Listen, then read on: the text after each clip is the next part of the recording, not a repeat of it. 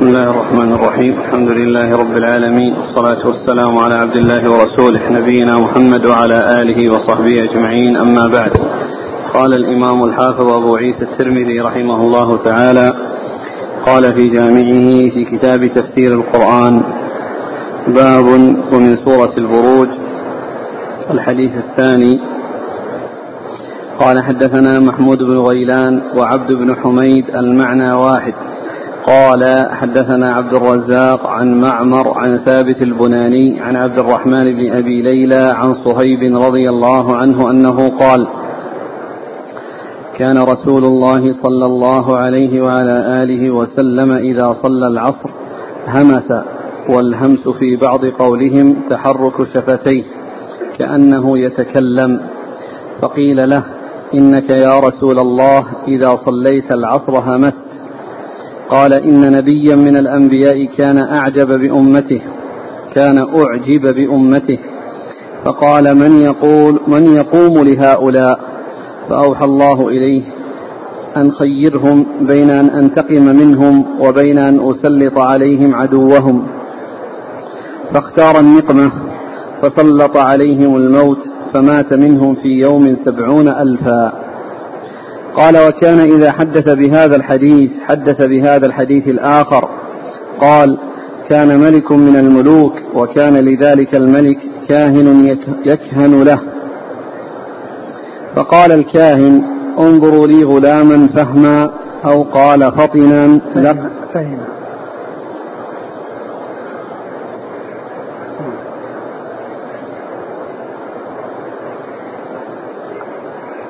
ما أدري هل تأتي في اللغة فهما هي فهما. يعني فهما وفطنا كلها وزن واحد.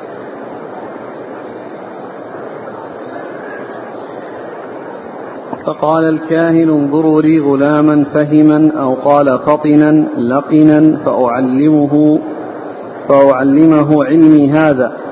فإني أخاف أن أموت فينقطع منكم هذا العلم ولا يكون فيكم من يعلمه. قال فنظروا له على ما وصف فأمره أن يحضر ذلك الكاهن وأن يختلف إليه. فجعل يختلف إليه وكان على طريق الغلام راهب في صومعة. قال معمر أحسب أن أصحاب الصوامع كانوا يومئذ مسلمين.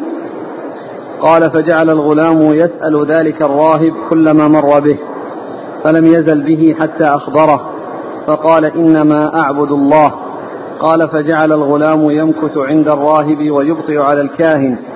فأرسل الكاهن إلى أهل الغلام إنه لا يكاد يحضرني. فأخبر الغلام الراهب بذلك. فقال له الراهب إذا قال لك الكاهن أين كنت فقل عند أهلي. وإذا قال لك أهلك أين كنت فأخبرهم أنك كنت عند الكاهن. قال فبينما الغلام على ذلك إذ مر بجماعة من الناس كثير قد حبسهم دابة. فقال بعضهم إن تلك الدابة أسد إن تلك الدابة أسدا فقال إيش؟ فقال بعضهم إن تلك الدابة كانت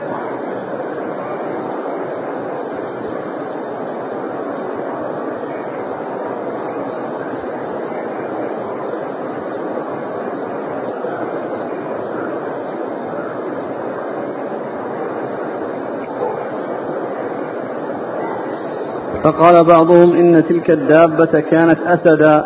قال فأخذ الغلام حجرا. قال اللهم إن كان ما يقول الراهب حقا فأسألك أن تقتلها فأسألك أن اقتلها. قال ثم رمى فقتل الدابة.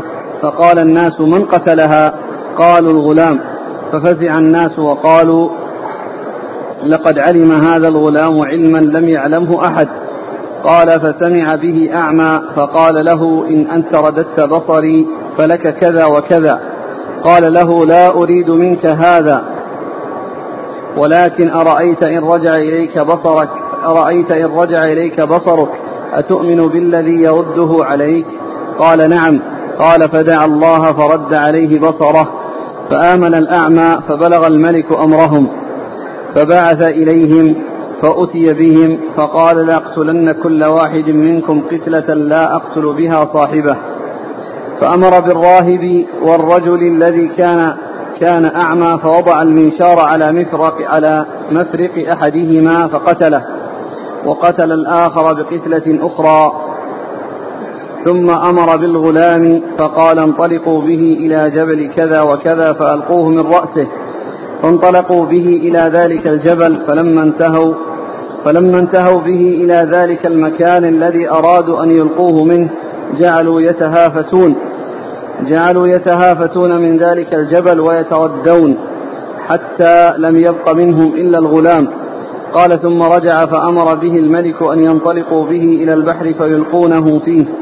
فانطلق به إلى البحر فغرق الله الذين كانوا معه وأنجاه. فقال الغلام للملك إنك لا تقتلني حتى تصلبني وترميني وتقول وتقول إذا رميتني بسم الله رب هذا الغلام. قال فأمر به فصلب ثم رماه فقال بسم الله رب, رب هذا الغلام.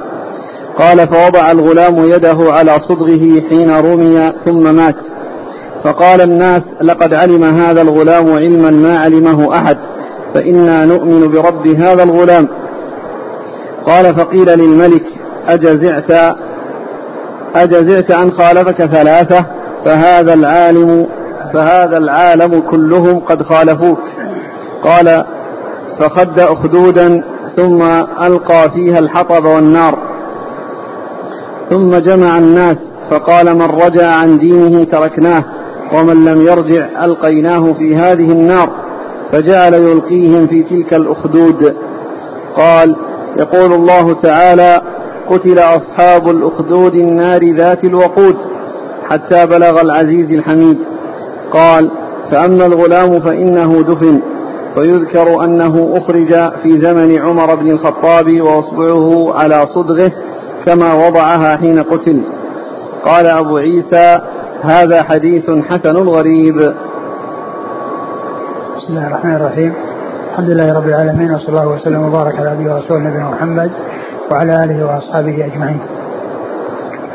أما بعد فقد أورد أبو عيسى رحمه الله هذا الحديث الطويل في تفسير سورة البروج وهو يتعلق بشيء حكاه النبي صلى الله عليه وسلم عن الأمم السابقة وفي وهو مكون من جزئين مكون من حديثين. كل منهما يتعلق بقصة خاصة معينة تختلف عن الأخرى.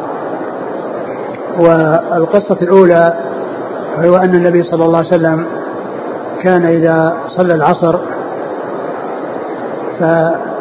فيحرك شفتيه كأنه يتكلم بشيء. قالوا وما كان يهمس إلا لأنه يتكلم. فسألوه فقال عليه الصلاة والسلام إن إن نبيا من الأنبياء أعجب بقومه وبجنوده فقال من يقوم لهؤلاء؟ من يقوم لهؤلاء؟ فأوحى الله عز وجل إليه أن خير قومك بين أن آه، آه، يعذبهم الله عز وجل بأن يسلط عليهم عدوا من سواهم أو ينزل عليهم نقمة. في بعض النسخ قال فاختاروا النقمة وفي آه، بعض النسخ الأخرى فاختار والمخير هو النبي وأنه اختار النقمة فأنزل, فأنزل الله فيهم الموت فمات منهم في في يوم أو ثلاثة أيام؟ في يوم. في يوم واحد سبعون ألفا. فمات منهم في يوم واحد سبعون ألفا. والحديث ذكره الترمذي رحمه الله هنا مجمل وقد ذكر في بعض الروايات يعني مفصلا. أو فيه زيادة شيء من التفصيل وفيه أن أن النبي صلى الله عليه وسلم كان فعل ذلك في الوقت الذي كان في حنين والذي حصل فيه ما ذكر الله عز وجل من كون الذين مع النبي صلى الله عليه وسلم أعجبتهم كثرتهم فلم تغن عنهم شيئا وفيها أنه كان يدعو فيقول اللهم بك أقاتل وبك أناظر وبك أصول. ف فيكون يعني هذا الذي كان يتكلم به النبي صلى الله عليه وسلم والذي يحرك به شفتيه كونه يدعو بهذا الدعاء. وبهذا يتبين المناسبة بين هذه القصة التي فيها الإعجاب للكثرة عند في آه، عند ذلك النبي أو في قوم ذلك النبي والذي حصل في هذه الغزوة التي هي غزوة حنين وأن الصحابة أعجبتهم كثرتهم وأن الرسول صلى الله عليه وسلم كان يدعو بهذا الدعاء. وقد ذكر الشارح يعني بعض الأحاديث التي توضح هذا. آه، أقرأ ما ذكره الشارح حول هذا الموضوع. من الأحاديث.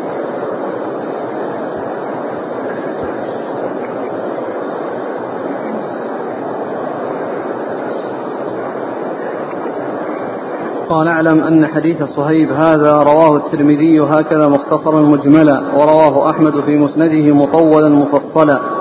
فرواه من طريق عبد الرحمن بن مهدي عن سليمان بن المغيرة عن ثابت عن عبد الرحمن بن أبي ليلى عن صهيب قال كان رسول الله صلى الله عليه وآله وسلم إذا صلى همس شيئا لا أفهمه ولا يخبرنا به. قال أف قال أفطنتم لي؟ قلنا نعم. قال إني ذكرت نبيا من الأنبياء أعطى أعطى جنودا من قومه. فقال جنودا هكذا. نعم. نعم. فقال من يكافئ هؤلاء؟ أو من يقوم لهؤلاء؟ أو غيرها من الكلام؟ أو لعلها أعطي جنودا من قومه. نعم. نعم. فأوحى إليه أن اختر لقومك. هذا في المسند يعني. نعم يعني يرجع إليه. نعم. فأوحى الله إليه. فأوحى إليه أن اختر لقومك إحدى ثلاث. فأعطي أو فأعطي جنودا من قومه. فقال من يكافئ هؤلاء أو من يقوم لهؤلاء أو غيرها من الكلام؟ يعني هذا فيه أن النبي صلى الله عليه وسلم هو الذي قال هذا. النبي الذي هو الذي قال هذا هو الذي حصل أنه أعجب. كما جاء موضحا أعجب بقومه فقال, فقال من يقوم لهؤلاء. نعم. وأنه هو الذي خير. نعم نعم. فقيل له اختر فأوحى إليه أن اختر لقومك إحدى ثلاث إما أن نسلط عليهم عدوا من غيرهم أو الجوع أو الموت.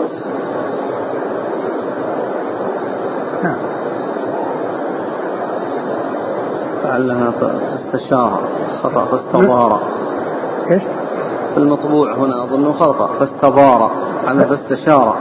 استبار كذا؟ نعم فاستشار نعم فاستشار قومه في ذلك. فقالوا أنت نبي الله فكل ذلك إليك خر لنا. فقام إلى الصلاة وكانوا إذا فزعوا فزعوا إلى الصلاة. فصلى ما شاء الله قال ثم قال أي ربي أما عدو من غيرهم فلا أو الجوع فلا ولكن الموت. فسلط عليهم الموت فمات منهم سبعون ألفا. فهمسي الذي ترون أني أقول اللهم بك أقاتل وبك أصول وبك أصاول ولا حول ولا قوة إلا بالله. ورواه من طريق عفان عن حماد بن سلمة عن ثابت عن عبد الرحمن بن أبي ليلى عن صهيب أن رسول الله صلى الله عليه وسلم كان أيام حنين يحرك شفتيه بعد صلاة الفجر بشيء لم نكن نراه يفعله فقلنا يا رسول الله إنا نراك تفعل شيئا لم تكن تفعله فما هذا الذي تحرك شفتيك؟ صلاة الفجر. نعم صلاة الفجر من الفجر ذاك العصر. قل اللي هنا الأول صلاة. الأول اللي في المسند؟ صلى الله عليه وسلم إذا صلى همس. نعم نعم. قال إن نبيا في من كان قبلكم أعجبته كثرة أمته. فقال لن يروم هؤلاء شيء. فأوحى الله إليه أن خير أمتك بين إحدى ثلاث إما أن نسلط عليهم عدوا من غيرهم فيستبيحهم أو الجوع وإما أن أرسل عليهم الموت. فشاورهم فقالوا أما العدو فلا طاقة لنا بهم وأما الجوع فلا صبر لنا عليه ولكن الموت. فأرسل عليهم الموت فمات منهم في ثلاثة في ثلاثة أيام سبعون ألفا. نعم هذا هذا في تفصيل يعني القصة. وأن وأن النبي هو الذي خير وأنه اختار الموت وأيضا شاورهم فاختاروا. يعني فهذا يدل على أن الروايات أنه هو نفسه اختار وهم اختاروا أيضا. يعني هذا الشيء الذي هو الموت. و وهذا آه، آه، نتيجة للإعجاب والذي قال فيه لن من يقوم لهؤلاء. فيعني هذه الكثرة يعني الله عز وجل أباد منهم هذا العدد الكبير. ومن المعلوم أن كل شيء يرجع إلى فضل الله عز وجل وإحسانه. وكونه يعز من يشاء ويذل من يشاء وأن الأمر لا يتعلق بكثرة ولا بقلة. لا شك أن الكثرة مفيدة بإذن الله عز وجل ولكن الاغترار بالكثرة لا شك أن له أثر سيء عليها. ولهذا جاء في القرآن في قصة حنين فلم تغن عنكم شيئا يعني الكثرة لأنهم أعجبوا بكثرتهم.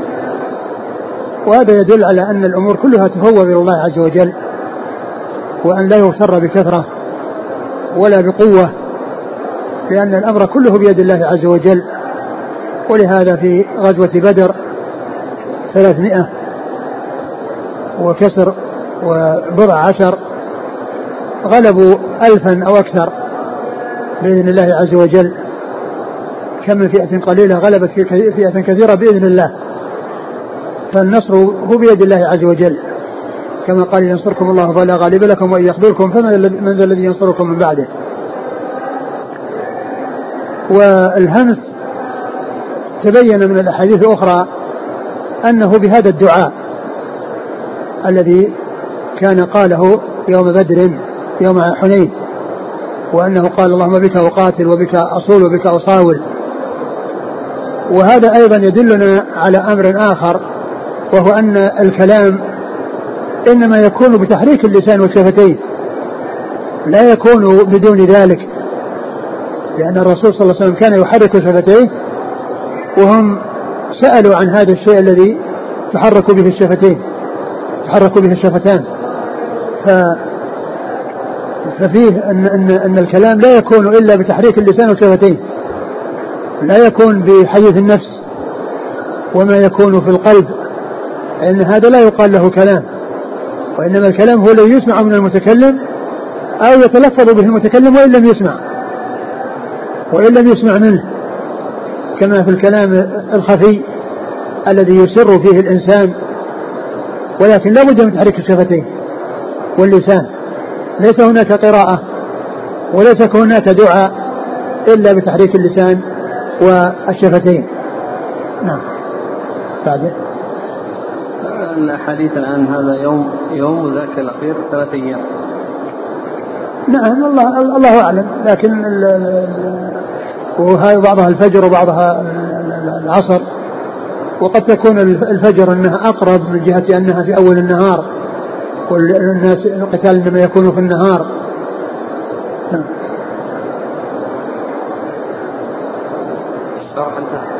بعده. الحديث اللي بعده. ثم بعد ذلك ذكر الحديث الثاني وهو أن ملكا من الملوك كان عنده كاهن يتكهن له ويشترك مع شياطين الجن للبحث عن أمور مستقبلة يخبر بها ذلك الملك يعني مما يكون فيه نفعه أو فيه ضره. وهذا يدل على أن الكهانة أنها قديمة وأن شياطين الجن والإنس يتعاونون في غابر الأزمان وأن بعض الكفار من الملوك يستخدمونهم لما يريدونه وما يحسبون له حساب. من حصول الخير أو حصول الضرر ولا شك أن هذا زيادة شر على شر وإلا فإن الكهان لا خير فيهم ولا يأتون بالخير وإنما يأتون بالشر والغيب لا يعلمه إلا الله سبحانه وتعالى ولا يعلم في السماوات والأرض الغيب إلا الله. فكان لهذا الملك كاهن فلما كبر ذلك الكاهن أراد أن يعلم غلاما صغيرا يقوم مقامه ويحل محله إذا هلك ليقوم بالشيء الذي يقوم به لهذا الملك. فوجدوا لهم غلاما يعني وصفه بأنه فطنا فهما لطنا يعني عنده استعداد وعنده فهم وعنده فطنة ويستوعب ما يلقن إياه. فكان هذا الغلام يخرج من بيت أهله ويذهب إلى هذا الكاهن. وكان في الطريق من توفيق الله عز وجل لهذا الغلام أنه كان في الطريق راهب وهو من العباد. عباد أهل الكتاب. فكان في الطريق إليه راهب فكان يعني يأتي إليه ويكلمه ويتكلم معه في أثناء طريقه وكان يبطئ على الراهب على الكاهن وكان يقول يقول له إنه يعبد الله. الراهب يقول لهذا الغلام إنه يعبد الله. فاستمر على ذلك حتى أن الكاهن أخبر الملك أو من من عند الملك بأن الغلام يبطئ وأنه ما يأتي إليه كما ينبغي أن يأتي إليه. فأخبر الغلام الراهب بالذي قاله له أو الذي حصل يعني من كون الكاهن الكاهن تفطن له وأدرك تأخره فقال له إذا إذا إذا سألك أهلك فقل إنك عند الكاهن وإذا كنت عند الكاهن وإذا كنت عند الكاهن فقل وإذا وإذا سألك إذا سألك الكاهن فقل عند أهلك. ثم إنه خرج الغلام ففي يوم من الأيام كان فيه دابة كبيرة يقال إنها أسد. وقد الناس فزعوا منها وخافوا وتجمعوا. فهذا الغلام أخذ حصاة معه وقال اللهم إن كان ما يقول الراهب حقا فاقتل هذه الدابة. كان ما يقوله الراهب حقا يعني هذا الذي أخذه منه وتعلمه منه يعني من الراهب فاقتل هذه الدابة. فرماها بالحصاة فماتت. وعند ذلك فزع الناس من هذا الذي قد حصل. يعني غلام هو الذي قتلها وأراح الناس منها. وقد كانوا خافوها وخشوا منها. فعند ذلك تفطن له الناس وانتبه له الناس وقالوا قتلها غلام الغلام الفلاني. فعلم بهذه الحادثة وهذه القصة أعمى. كان من حاشية الملك. كان من من من الجماعة الذين من جلساء الملك هذا الأعمى. فأتى إليه وقال إنه طلب منه أن يدعو أن يرد عليه بصره. فقال ولك كذا وكذا يعني يعطيه من المال. لأن عنده مال وهو من جلساء الملك. فقال لا أريد منك مالا ولكن إذا رد الله عليك بصرك أن تؤمن بالذي رد عليك بصرك. أن تؤمن بالرب الذي رد عليك بصرك. فقال نعم فرد رد الله عليه بصره. فعند ذلك انضاف إلى ذلك الأمر العظيم الأول الذي هو قتل الدابة. كان هذا الأعمى صار مبصرا بعد أن كان أعمى بدعوة هذا الغلام.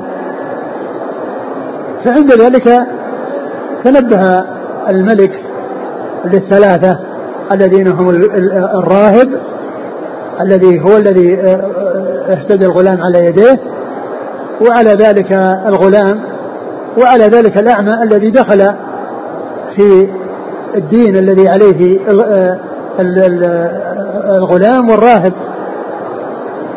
فأحضرهم الملك أحضرهم الملك وقال إن لم ترجعوا عن دينكم لا أقتلن كل واحد منكم قتلة لا أقتلها غيره لا أقتلها غيره. فجاء آه، للراهب ونشره أو قتله بالمنشار يعني على رأسه وقتل الأعمى قتلة أخرى.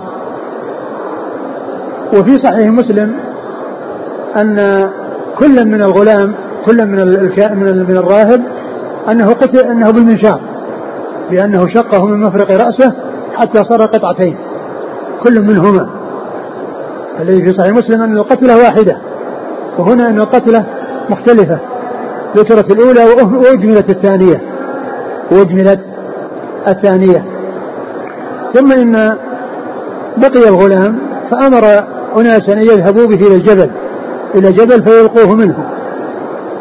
فلما صعدوا به حصل أن أن أن أن, أن, أن تردوا هم وسقطوا وماتوا. وفي صحيح مسلم أن الجبل ارتجف فسقطوا منه بقي الغلام فنزل وجاء الملك. فاتجه إلى وجهة أخرى وهي أن يذهب به إلى البحر. فذهب جماعة معه ليلقوه في البحر ودخلوا في البحر فأغرقهم الله ونجى, ونجى ذلك الغلام وجاء إلى الملك. وجاء إلى الملك. وفي صحيح مسلم أنها انكفأت بهم السفينة كانوا في سفينة فانكفأت وماتوا وبقي ذلك الغلام. فلما جاء يعني إلى إلى الملك كان هذا الملك مع هذه العبر ومع هذه الأمور العظيمة يعني عنده قسوة وما استفاد من هذه العبر والعظات وإنما بقي على ما هو عليه. فقال للغلام إنك لن فقال الغلام إنك لن تقتلني إلا إذا صلبتني ثم رميتني بسهم وقلت بسم الله رب الغلام. فإنك في, في تقتلني بهذا. ففعل. فأصابه سهم في آه، رأسه. فوضع يده عليه أو وضع إصبعه على المكان دخل فيه السهم. و... ومات. وصار يعني هذا الإصبع سد المكان الذي دخل منه السهم. الذي دخل منه السهم. ثم إن أنه بعد ذلك جيء إلى الملك وقيل إنك أنت جزعت من ثلاثة. والآن العالم كلهم صاروا على هذه الطريقة. آمنوا برب الغلام. آمنوا برب الغلام. فعند ذلك حد أخدودا وهي حفر واسعة في الأرض وأظلم فيها النيران. وقال من رجع عن دينه الذي صار إليه وهو الحق والهدى سلم. ومن بقي عليه فإن نلقيه في النار فجعل يلقيهم في النار. فجعل يلقيهم في النار. قال وهذا هو معنى قوله قتل أصحاب الأخدود النار ذات الوقود. وهم عليها قعود وهم على ما يفعلون بالمؤمنين شهود. الآيات. فهذه هي قصة يعني هذا الغلام التي جاءت في هذا الحديث عن صهيب رضي الله عنه وهي في صحيح مسلم وفي غيره. التي هي قصة الغلام والراهب والكاهن والأعمى وما حصل فيها من الأحداث. نعم. والإسناد. وفي آخرها قيل قيل إن إن يعني هذا الغلام أنه عثر عليه في زمن عمر بن الخطاب وأنهم وجدوه واضعا إصبعه على مكان السهم. إيش قال في آخر الحديث؟ قال وذكر ويذكر أنه أخرج في زمن عمر بن الخطاب وأصبعه على صدغه كما وضعها حين قتل. نعم. فذكر الشارح يعني حكاية تتعلق بهذا الموضوع وأنه كان يعني في جهة نجران. نعم.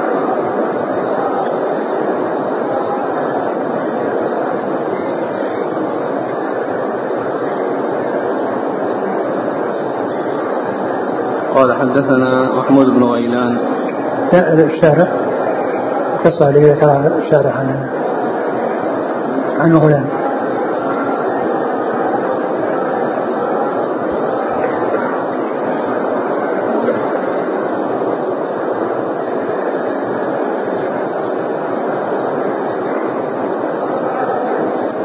قال ابن إسحاق وحدثني عبد الله بن أبي بكر بن محمد بن عمرو بن حزم. أنه حدث أن رجلا من أهل نجران كان زمان عمر بن الخطاب عمر بن الخطاب حفر خربة أو خربة من خرب نجران لبعض حاجته فوجد عبد الله بن التامر تحت دفن فيها قاعدة واضعا يده على ضربة في رأسه ممسكا عليها بيده فإذا أخذت يده عنها انبعث دما. وإذا أرسلت يده ردت عليها فأمسكت دمها وفي يده خاتم مكتوب فيه ربي الله فكتب فيه إلى عمر بن الخطاب يخبره بأمره فكتب عمر إليه أن أقروه على حاله وردوا عليه الذي كان عليه ففعلوا. يعني هذا طبعا فيه انقطاع لأن يعني هذا فيه يعني ما أدرك الزمان ذاك. نعم. هنا عبد الله بن سامي يعني كان اسم لهذا هذا الغلام أو هذا الشخص الذي أخرج. نعم. نعم. الله أعلم يعني بالحكاية هذه يعني تكون صحيحة أو غير صحيحة لأنها يعني بمعنى يذكر وهنا يعني بهذا الإسناد الذي فيه الانقطاع. نعم قال حدثنا محمود بن غيلان. هو ثقة أخرج أصحاب في الستة إلا أبا داود. وعبد بن حميد. ثقة أخرج له البخاري تعليقا ومسلم والترمذي. عن عبد الرزاق. ثقة أخرج أصحاب في الستة. عن معمر. ثقة أخرج أصحاب في الستة. عن ثابت البناني. ثقة أخرج أصحاب في الستة. عن عبد الرحمن بن أبي ليلى. ثقة أخرج أصحابه في الستة. عن صهيب. صهيب رضي الله عنه أخرج أصحابه في الستة.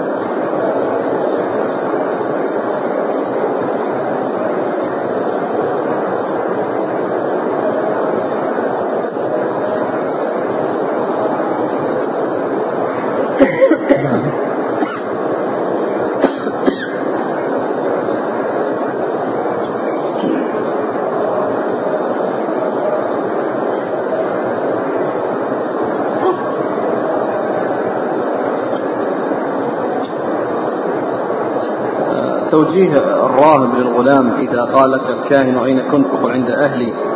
وإذا قال لك أهلك أين كنت فأخبرهم أنك كنت عند الكاهن. يعني هذا هو معلوم كما هو معلوم. هذا ليس بحجة هذا هذا كلام كلام راهب عابد من العباد. يعني يريد أن لا يظهر أمرهم وأن يستفيد منه الغلام وأن لا ينتهي هذا الخير الذي قد حصل له. هذا لا يعتبر حجة في جواز الكذب. والكذب كما عرفنا فيما مضى إذا احتج إليه يعمل تورية أو يأتى به عن طريق التورية.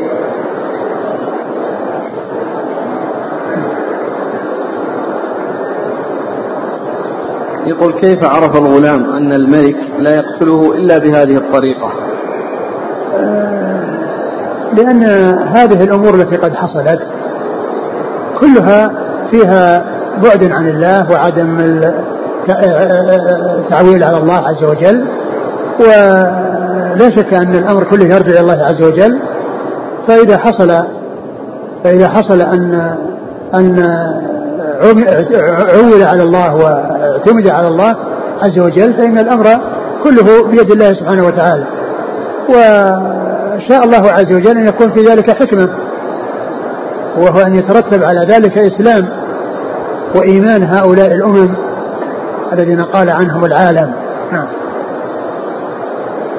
هل ما فعله الغلام من التضحية بنفسه كان بوحي؟ معلوم أن الغلام ما يعني يعني كونه يقتل نعم. كونه يقتل لا لأنه قتله يعني الله أعلم لكن قتله يترتب عليه مصلحة. قتله يترتب عليه مصلحة لا سيما وقد حصلت هذه الأحداث التي قبل ذلك. الله أعلم. يعني كيف يعني غلام ألهمه الله يعني هذا الشيء؟ لأنه يعني آه لأن آه كما قال الرسول صلى الله عليه وسلم قد كان في الأمم من قبلكم محدثون. فإن يكون في أمتي فإنه عمر. الذي يعني يقول الشيء ويوافق الصواب. نعم. هل في تبيين الغلام لطريقة قتله إلقاء بالنفس للتهلكة؟ لا لا يقال قتله لأن هذا آآ آآ الله عز وجل يعني جعل هذه الأحداث العظيمة التي حصلت والتي سلمه الله وأهلك كل من أراد أو من أراد أن يقتله لا من ناحية البر ولا من ناحية البحر كل من هاتين الحالتين الله نجاه وأهلك من ف يعني هذه هذه الأشياء يعني تدل على يعني أو يستفاد منها أن الأمر كله بيد الله عز وجل. ف يعني كون فعل هذا الفعل هو من أجل دخول الناس في الدين ومن أجل ما يترتب على ذلك.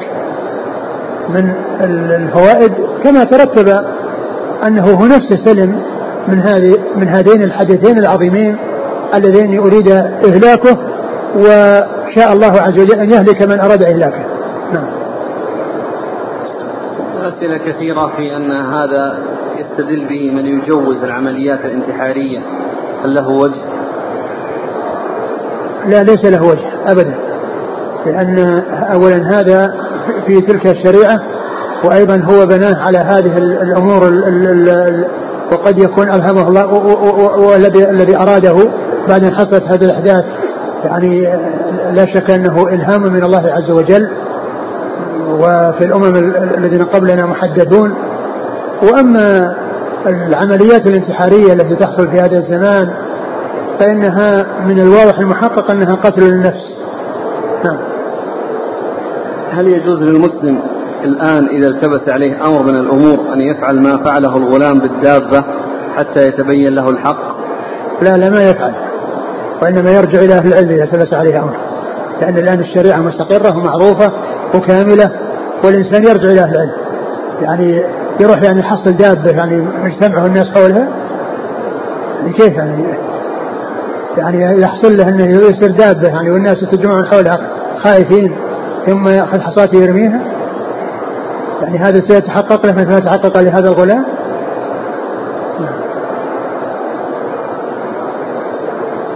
هذه قصة في الأمم السابقة وأما شريعتنا فهي كاملة. والواجب الرجوع إلى كتاب الله عز وجل وسنة رسوله صلى الله عليه وسلم. نعم. في الحديث الأول النبي هو الذي أعجب بقومه. وكذلك هم أيضا. وكذلك هم نعم. الرواية الثانية. نعم.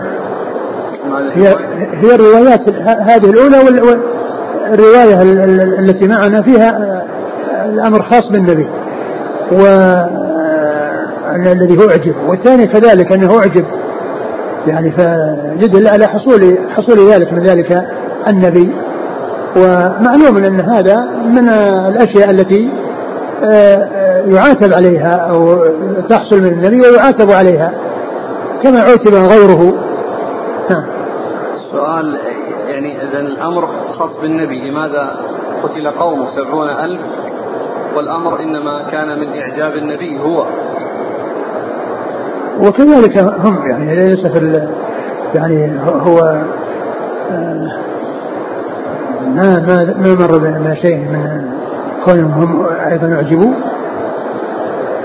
على كل هو كون إنها يعني آه يعني هذا الذي نعجب بهم الله سبحانه وتعالى أهلكهم. والله على كل شيء قدير. نعم. أقرأ اللي بعده. الحديث اللي بعده.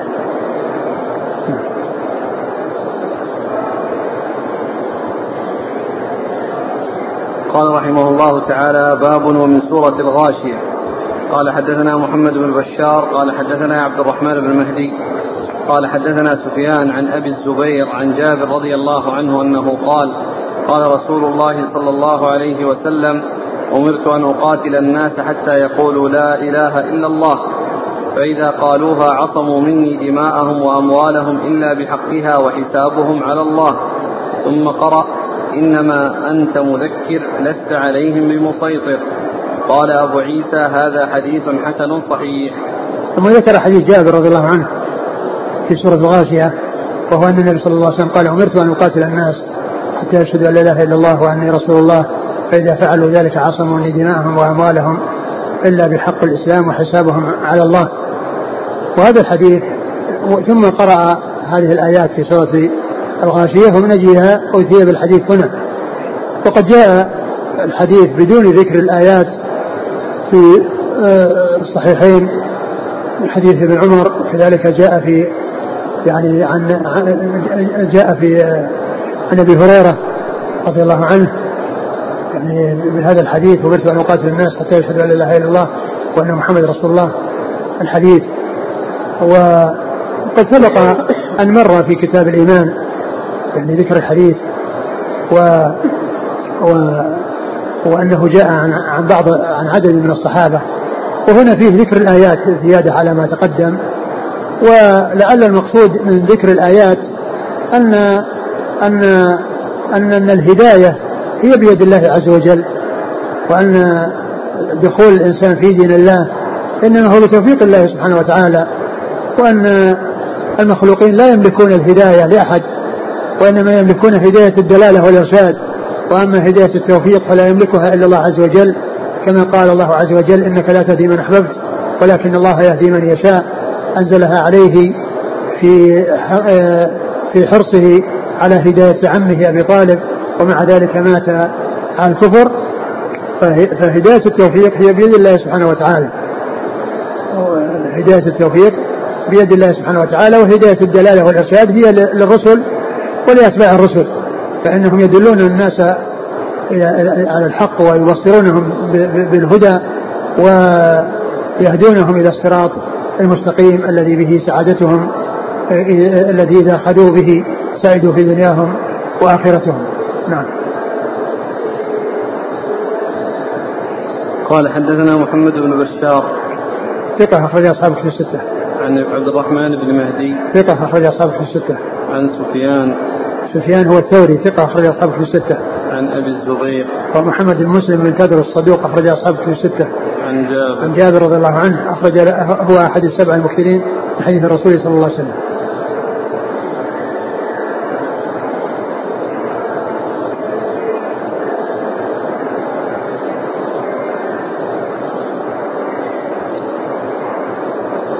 قال رحمه الله تعالى باب ومن سورة الفجر قال حدثنا أبو حفص عمرو بن علي قال حدثنا عبد الرحمن بن مهدي وأبو داود قال حدثنا همام عن قتادة عن عمران بن عصام عن رجل من أهل البصرة عن عمران بن حسين رضي الله عنهما أن النبي صلى الله عليه وآله وسلم سئل عن الشفع والوتر فقال هي الصلاة بعضها شفع وبعضها وتر. قال هذا حديث غريب لا نعرفه إلا من حديث قتادة.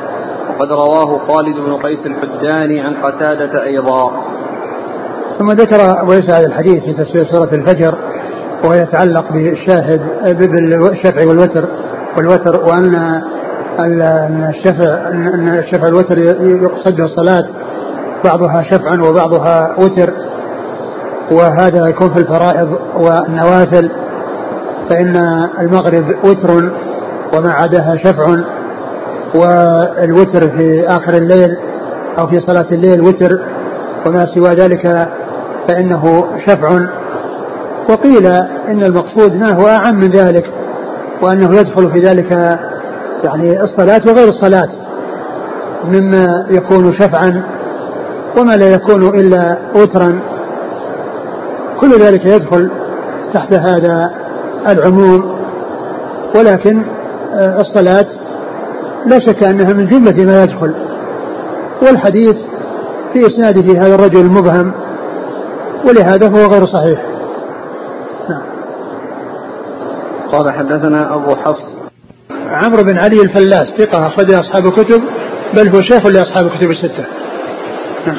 عن عبد الرحمن بن مهدي. نعم. عن وأبي داود. أبو داود الطيالسي سليمان بن داود ثقة أخرجه البخاري تعليقا ومسلم وأصحاب السنة. عن همام. همام بن يحيى العودي ثقة أخرج أصحاب الكتب الستة. عن قتادة.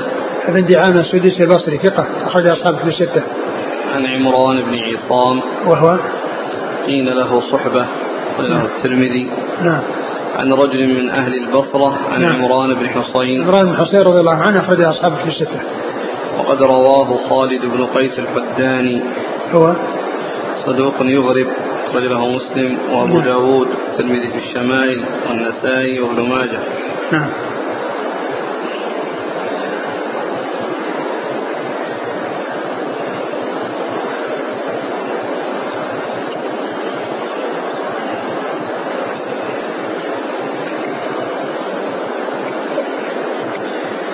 قال رحمه الله تعالى باب من سورة الشمس وضحاها.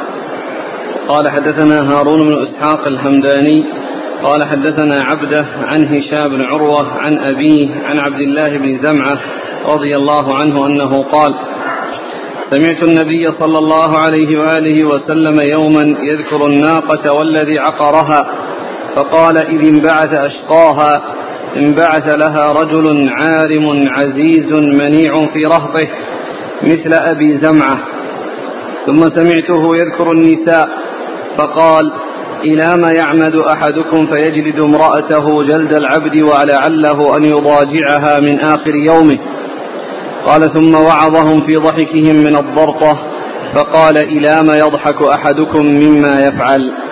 قال أبو عيسى هذا حديث حسن صحيح. ثم أبو عيسى هذا الحديث في تفسير سورة الشمس وضحاها وأن النبي وهو عن عبد الله بن زمعة رضي الله عنه أن النبي صلى الله عليه وسلم ذكر الناقة يعني ناقة صالح التي الآية التي جعلها الله لنبي الله صالح عليه الصلاة والسلام والذي قتلها فقال إذ انبعث أشقاها يعني أشقى ثمود. وقال إنه رجل عارم منيع شديد في قومه يعني عنده منعة وعنده قوة وعنده نشاط وكان آه، اجتمعت فيه هذه الخصال وكان معروفا في قومه بهذه الصفات. ف آه، إيش بعده؟ هو عالم في قومه. رجل عارم عزيز منيع في رهطه مثل أبي زمعة. نعم مثل أبي زمعة. مثل أبي زمعة الذي هو جد آه، عبد الله بن زمعة. يعني عبد الله بن زمعة بن الأسود والأسود كنيته أبو زمعة وكان يعني منيعا في قومه في الجاهلية. مشهور بذلك. نعم. ثم سمعته يذكر النساء. ثم قال سمعته يذكر النساء. يعني وهذا يعني آه تابع يعني للحديث حديث حديث ولكنه لا يتعلق بالذي قبله لأن الحديث مكون من ثلاث موضوعات. كل واحد مستقل عن الآخر. أولها ما يتعلق بالناقة وقاتلها والثاني فيما يتعلق بالنساء. وأن الرجل آه، يحصل منه أنه يغضب على زوجته ثم يضربها ثم بعد ذلك هو يضاجعها في آخر النهار أو في آه، جزء من النهار. ف آه، دام أن أن الإنسان هو بحاجة إلى زوجته فإذا أصابه الغضب فإنه يفعل الأسباب التي تبعده عن أن يعمل ما لا ينبغي مع زوجته.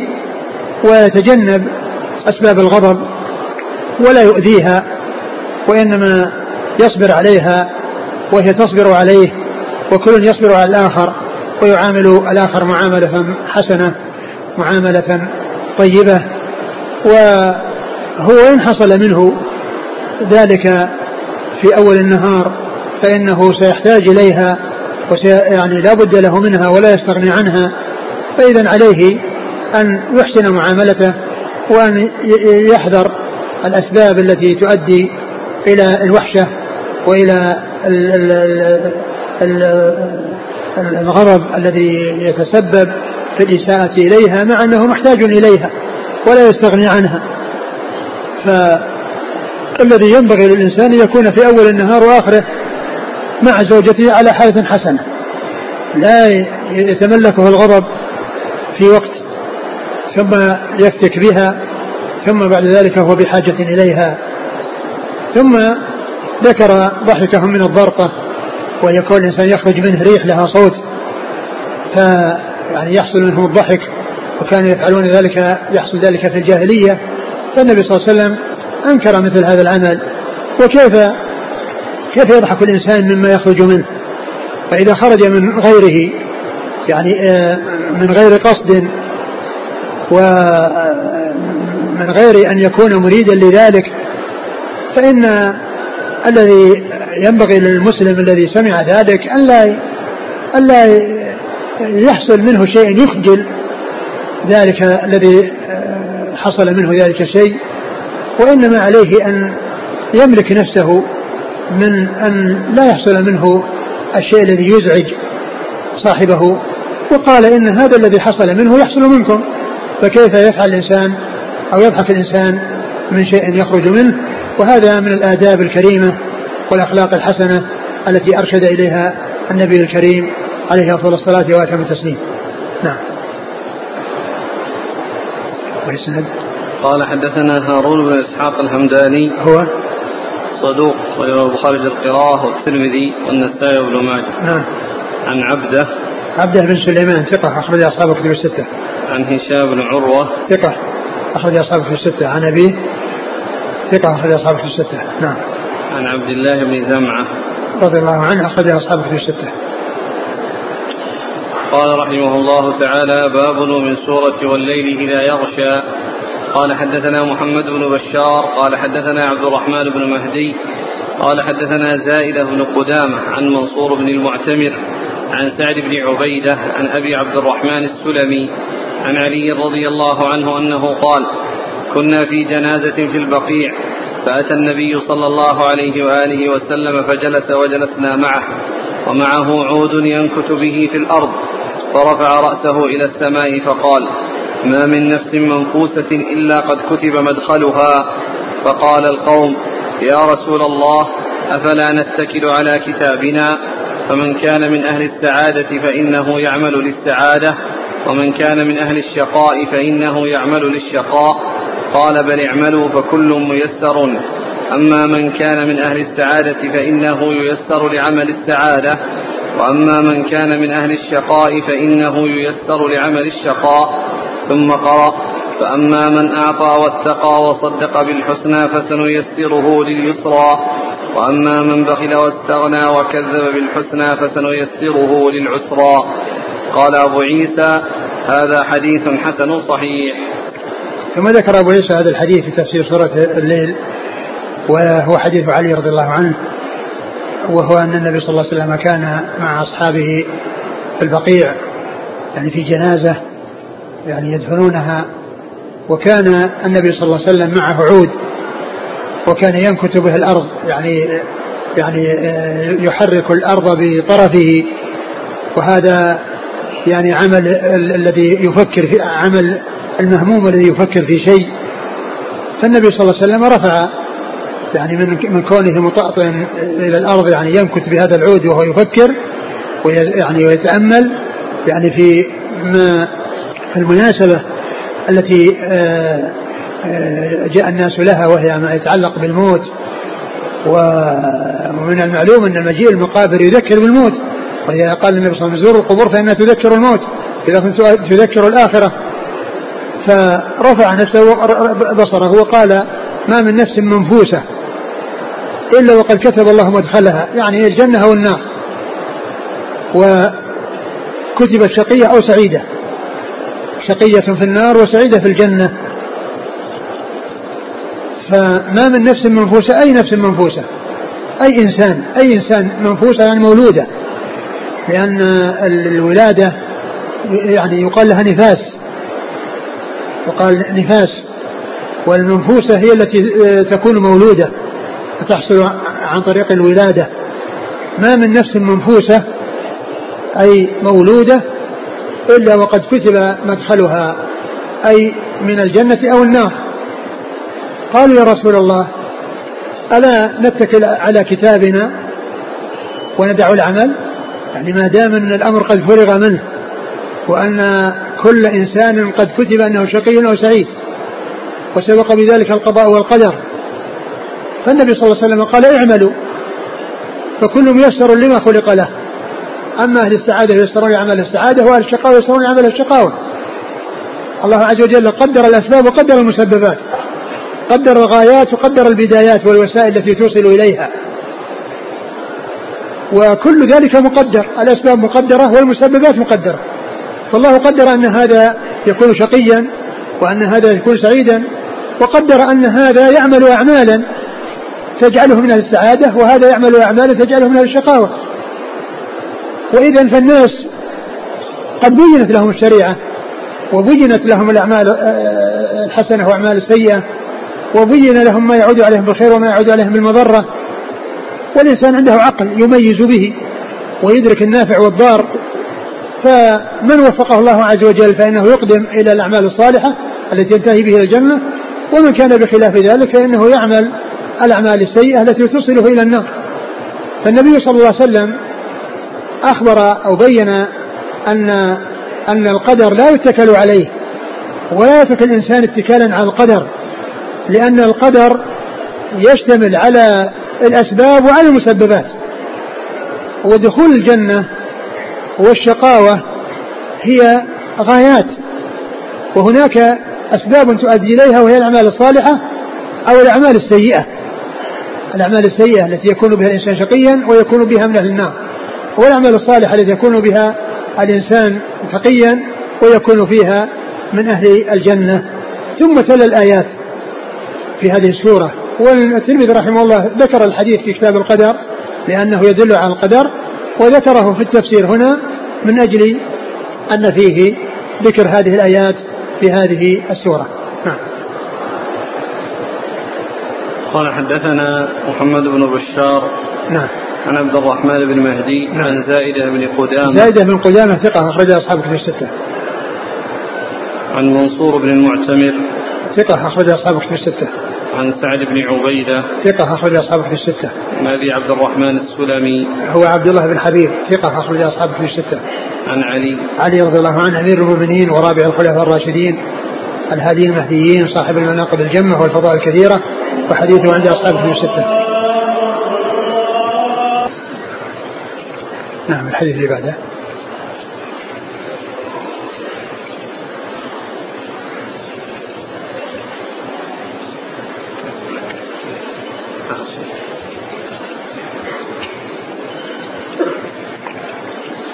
قال رحمه الله تعالى باب ومن سورة الضحى. قال حدثنا ابن أبي عمر قال حدثنا سفيان بن عيينة عن الأسود بن قيس عن جندب البجلي رضي الله عنه أنه قال كنت مع النبي صلى الله عليه وسلم في غار فدميت إصبعه. فقال النبي صلى الله عليه وسلم هل أنت إلا أصبع دميت وفي سبيل الله ما لقيت قال فأبطأ عليه جبريل عليه السلام فقال المشركون قد ودع محمد فأنزل الله تعالى ما ودعك ربك وما قلى. قال أبو عيسى هذا حديث حسن صحيح وقد رواه شعبة والثوري عن الأسود بن قيس. ثم ذكر أبو عيسى هذا الحديث في تفسير سورة الضحى وهو أن النبي صلى الله عليه وسلم أن جندب بن عبد الله كان مع النبي صلى الله عليه وسلم. قال إنه في غار في بعضها أنه كان في سفر. وأنها دبيت إصبعه صلى الله عليه وسلم فقال هل أنت إلا إصبع دميتي وفي سبيل الله ما لقيت؟ فأبطأ عليه الوحي وتأخر جبريل في المجيء إليه فقال المشركون ودع محمد يعني ودعه ربه يعني تركه وقلاه فأنزل الله عز وجل ما ودعك ربك وما قلى. وهذه الإبطاء أو التأخر غير الذي حصل بعد نزول اقرأ. لأن ذاك مدته أطول ولم يكن النبي صلى الله عليه وسلم بلغ الكفار ولم يكن أمر بالدعوة والتبليغ ولكن هذا بعدما بلغ الرسول صلى الله عليه وسلم فهي آه، تأخر غير التأخر الأول الذي جاء في قصة نزول الوحي.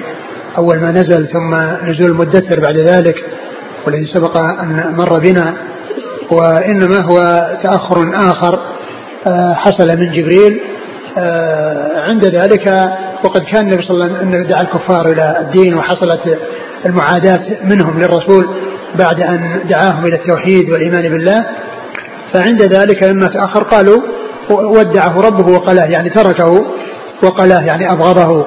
فأنزل الله عز وجل هذه السورة أو هذه الآيات ما ودعك ربك وما قلى وفي الحديث ذكر قوله صلى الله عليه وسلم هل أنت إلا أصبع دميتي وفي سبيل الله ما لقيتي والنبي صلى الله عليه وسلم كما أخبر الله أنه يعني ما علمه الشعر ولا ينبغي له.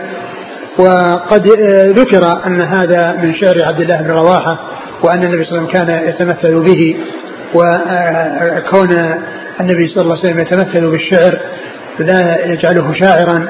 وقيل ان إن هذا من الكلام الذي جاء يعني من غير قصد ولا يكون من حصل منه ذلك شاعرا بأن كونه يأتي كلام موزون على على صفة بيت من الشعر. وقيل غير ذلك فالحاصل أن هذا لا ينافي ما جاء في القرآن من أن الرسول صلى الله عليه وسلم آه، لا يقول الشعر ولا ينبغي له الشعر وما علمناه الشعر وما ينبغي له وما هو بقول شاعر قليلا ما تؤمنون ولا بقول كاهن قليلا ما تذكرون. نعم. قال حدثنا ابن أبي عمر آه هو ثقة صدوق أخرجه مسلم والترمذي والنسائي وابن ماجه. عن سفيان بن عيينة هو ثقة أخرج أصحابه في الستة. عن الأسود بن قيس هو ثقة أخرج أصحاب الكتب. نعم. عن جندب البجلي. جندب بن عبد الله البجلي رضي الله عنه أخرج له أصحاب الكتب. أصحاب الكتب الستة. وقد رواه شعبة والثوري. نعم شعبة والثوري آه ثقتان كل منهما وصف بأنه أمير المؤمنين أمير المؤمنين في الحديث وأخرج حديثهما أصحاب الكتب الستة. انتهى. باب من سورة ألم نشرح. آه نعم اقرأ. قال رحمه الله تعالى باب من سورة ألم نشرح قال حدثنا محمد بن بشار قال حدثنا محمد بن جعفر وابن أبي عدي عن سعيد بن أبي عروبة عن قتادة عن أنس بن مالك عن مالك بن صعصعة رجل من قومه رضي الله عنهما أن النبي صلى الله عليه وآله وسلم قال بينما أنا عند البيت بين النائم واليقظان إذ سمعت قائلا يقول أحد بين الثلاثة فأتيت بطست من ذهب فيه ماء زمزم فشرح صدري إلى كذا وكذا. قال قتادة قلت يعني قلت لأنس بن مالك ما يعني؟ قال إلى أسفل بطني فاستخرج قلبي فغسل قلبي بماء زمزم ثم أعيد مكانه ثم حشي إيمانا وحكمة. وفي الحديث قصة طويلة قال أبو عيسى هذا حديث حسن صحيح. ثم أبو عيسى هذا الحديث في سورة ألم نشرح لك صدرك وفيه أن النبي صلى الله عليه وسلم قال أنه آه، بينما أنه بين بين بينما بينما أنا عند البيت. عند البيت يعني عند الكعبة. يعني بين النائم واليقظان. يعني هو يقظان ولكنه ليس بنائم ولكنه قريب من النوم. يعني فيقال للشخص إذا كان بين اليقظان والنائم هو الذي قريب من أن ينام ولم ينم. لأنه إذا كان آه، نام خرج من كونه بين اليقظان والنائم وإذا كان مستيقظا ومنتبها آه، لا ليس عنده آه، حاجة إلى النوم أو ليس له رغبة في النوم أو حاجة إلى النوم لكن هذا بين هذا وهذا. فلا يقال إنه نائم ولا يقال إنه يقظان بين اليقظان النائم واليقظان. فأتي بطشت وجاء يعني ملائكة وشقوا بطنه وغسلوه بماء استخرجوا قلبه وغسلوه بماء زمزم ثم أعادوه وحشوه يعني حكمة وعادوه يعني كما كان وهذا قطعة من حديث ال ال يعني من حديث الإسراء الطويل. يعني آه، آه، أورده هنا من أجل شرح الصدر يعني من شرحك صدرك. ومن المعلوم أنه آه، شرح صدره بالفعل وملئ من الحكمة وكذلك شرح الله صدره بأن جعله يعني في سعة وفي انشراح وفي انبساط ولم يجعل صدره ضيقا عليه الصلاة والسلام. نعم. قال حدثنا محمد بن بشار عن محمد بن جعفر. محمد بن جعفر غندر ثقة أخرج أصحابه في الستة. وابن أبي عدي. وابن أبي عدي هو آه، ثقة أخرج أصحابه في الستة. عن سعيد بن أبي عروبة. ثقة أخرج أصحابه في الستة. عن قتادة عن أنس. قال أنس بن مالك رضي الله عنه خادم النبي صلى الله عليه وسلم. عن مالك بن مالك بن صعصع رضي الله عنه أخرج له. البخاري ومسلم والترمذي والنسائي نعم والله تعالى أعلم وصلى الله وسلم وبارك على نبينا ورسوله نبينا محمد وعلى آله وأصحابه أجمعين وإن شاء الله ندرس غدا الخميس. نعم. جزاكم الله خيرا وبارك الله فيكم. ألهمكم الله الصواب ووفقكم للحق ونفعنا الله ما سمعنا غفر الله لنا ولكم وللمسلمين أجمعين آمين, آمين. غدا إن شاء الله بعد صلاة الفجر يبدأ دروس الشيخ عبد الرزاق في الكلم الطيب من بعد صلاة الفجر.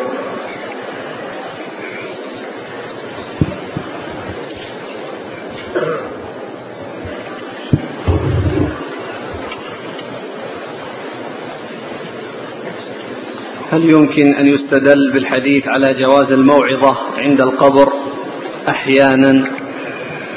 نعم إذا كان هناك يعني آه، آه، حاجة بأن كان القبر يعني يتأخر أو أن القبر حصول قبر المقبور يعني يتأخر مثل ما جاء في حديث البراء الذي كان القبر يعني يلحد له فالنبي صلى الله عليه وسلم حدثهم بذاك الحديث الذي يتعلق ب ملك الموت وقبض أرواح الأولياء والاتقياء والأشقياء وما يتعلق بذلك من التي المرتجيه في القبور.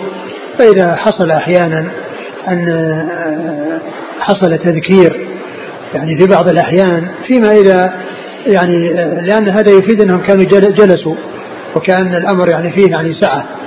نعم. لكن ليس بدائم لأن هذا لم يذكر إلا في بعض الأحيان عن رسول الله صلى الله عليه وسلم. نعم. هل يصح قول القائل إن أول عملية أجرت أجريت في الأرض هي حادثة شق الصدر؟ أول عملية؟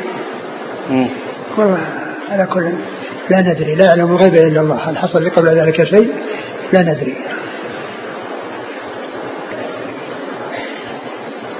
يسأل عن صحة حديث أشقى الناس رجلين الذي عقر الناقة وقاتلك يا علي. ما ما يعني أعرف في هذا الشيء.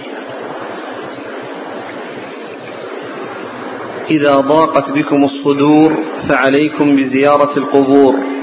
هل هذا حديث أو مقولة؟ لا أنا ما أعرف. لا أعرف لا أعرف شيء لا أعرف حديثا في هذا. ولكن زيارة القبور سنة. قال عليه السلام كنت نهيتكم عن زيارة القبور فزوروها. وأما إذا ضاقت بكم الصدور فزوروا القبور. يعني ماذا يفعلون؟ لأن بعض الناس قد يزورونها يعني يتذكر الموت وبعض الناس قد يزورونها يعبدون أهلها من دون الله. أنا لا أعرف يعني شيء يعني يتعلق بهذا. كيف يمكن الجمع بين حديث أمرت أن أقاتل الناس حتى يشهدوا أن لا إله إلا الله وبين قوله تعالى لا إكراه في الدين؟